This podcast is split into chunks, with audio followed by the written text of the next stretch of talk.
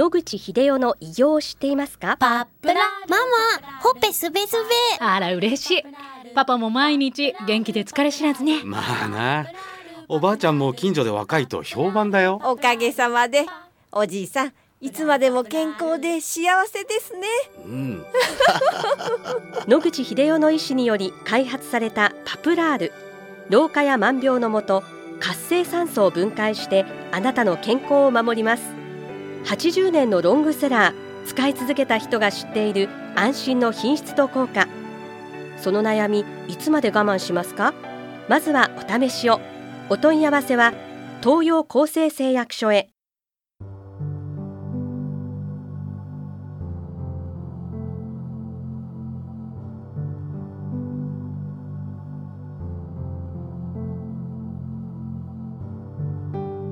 白川先生、おはようございます。おはようございます。今週もお話をどうぞよろしくお願いいたします。はい、よろしくお願いします。今週も東洋厚生製薬所のパプラールの症例について伺いたいと思います、はい、先生、今週はどんな疾患での応用なんでしょうか？はい、前にも一例ね、肺の病気で気管支拡張症っていうのがありまして、気管支が細菌の感染でボロボロに壊れて管が太くなってですね、痰がものすごく出てですね、最終的には肺の感染症、肺炎ですね、起こして死亡するという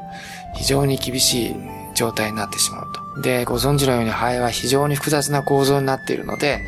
一旦壊れると再生するのはほぼ不可能で、現状維持するのがやっとというような状態でして、私も呼吸器科医になりたての頃は、そういう、結核がね、当時流行ってまして、結核によって、肺がボロボロに、特に気管支が壊れて気管支拡張症の患者がたくさんいて、最終的には緑脳筋の感染で、数ヶ月で亡くなってしまうという状態でした。それに対して、いろんな抗生剤を試してみたんですけど、ほとんど無効で、たくさんの患者さんを失ったっていう記憶があります。前放送で申し上げたような患者さんにパプラールを飲ましてみました。私、それまでは食道がんとか胃がんという直接患部に効くと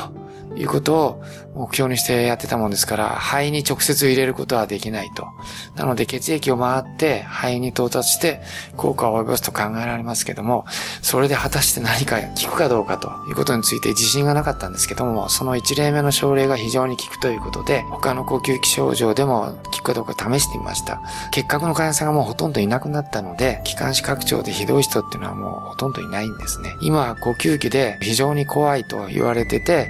治療がないと言われている一番有名な病気は間質性肺炎という病気です。また肺の繊維症と呼ばれている病気で、これは急性の場合は1週間ぐらいで肺がこちんこちんに固まって呼吸できなくなって死んでしまうという非常に危険な病気です。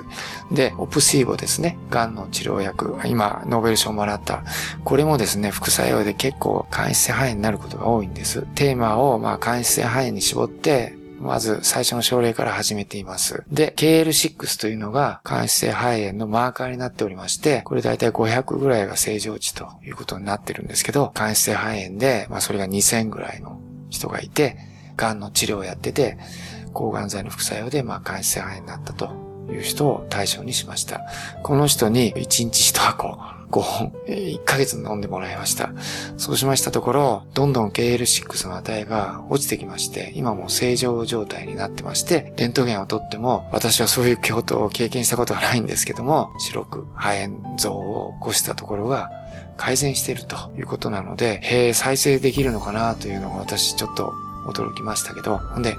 SPO2 ですね。酸素の分圧も93を切って結構しんどいギリギリのところまで落ちてたんですけど、それが95ぐらいまで上がってくるということで、非常によく効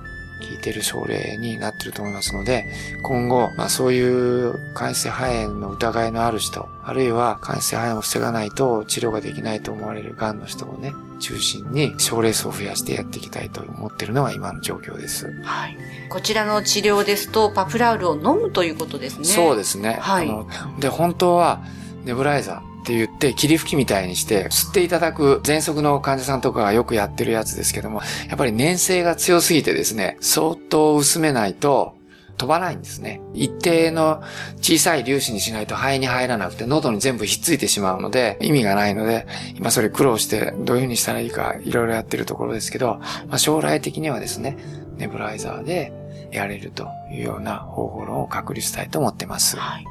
急性な場合にも効果を表していくというような期待ができますか？そうですね。パプラールじゃないんですけども、水素水で試したことがありまして、普段は不高位段入りナノバブル水素水 500-600cc 飲ますんですけど、もう毎日何リッターって飲ましたら急速に悪くなってるのを止めて、今も延命されています。半年ぐらいですね。同じ高活性としてのパプラールがありますので、やってみる価値は十分あると思います。先生、肺炎と言いますと近頃誤嚥性肺炎っていうのを聞きますけれども、はい、こういった肺炎にはどうなんでしょうか？気管支拡張症の症例でも炎症を抑えていくとですね、免疫細胞が炎症を抑えるのではなくて菌を殺す方の仕事ができるようになりますので、可能性は十分あると思いますけど、抗生剤ではないですから、そうやって殺すわけじゃないですけど、間接的にですね殺すと、またピロリ菌を抑える能力があるという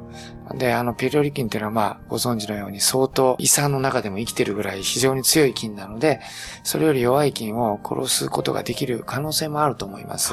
ですので試してみる意味はあると思いますね。そうしますと、肺の方に直接吸入のようにできるようになるのが期待できる。そうですね。はい。私はそれを期待したいと思います。もともと呼吸器の医者だったので、あの時にほとんど救えなかったっていうね、苦い記憶があるので、もしそれで感染症を起こしたような人、誤嚥性肺炎はね、老人の人のもう最大の死亡原因で、それなかなか助けられないんだけど、もし大量にネブライズするとか、大量に飲ますことで、それが命を救えるんであれば意味があると思いますので、いずれやってみたいと思います。はい。はい、ますますパプラールの今後に期待をしたいと思いますね。そうですね。私は最初はもう胃がんと食道がんだけに限って使ってましたし、非常によくっていうことで、それ以外のところでこれだけ効果があるってのはちょっと予想もしてなかったことなので、私は呼吸器なのでそういう中心でやってますけど、他の科の先生が自分たちの科の中で炎症がひどく起こる病気に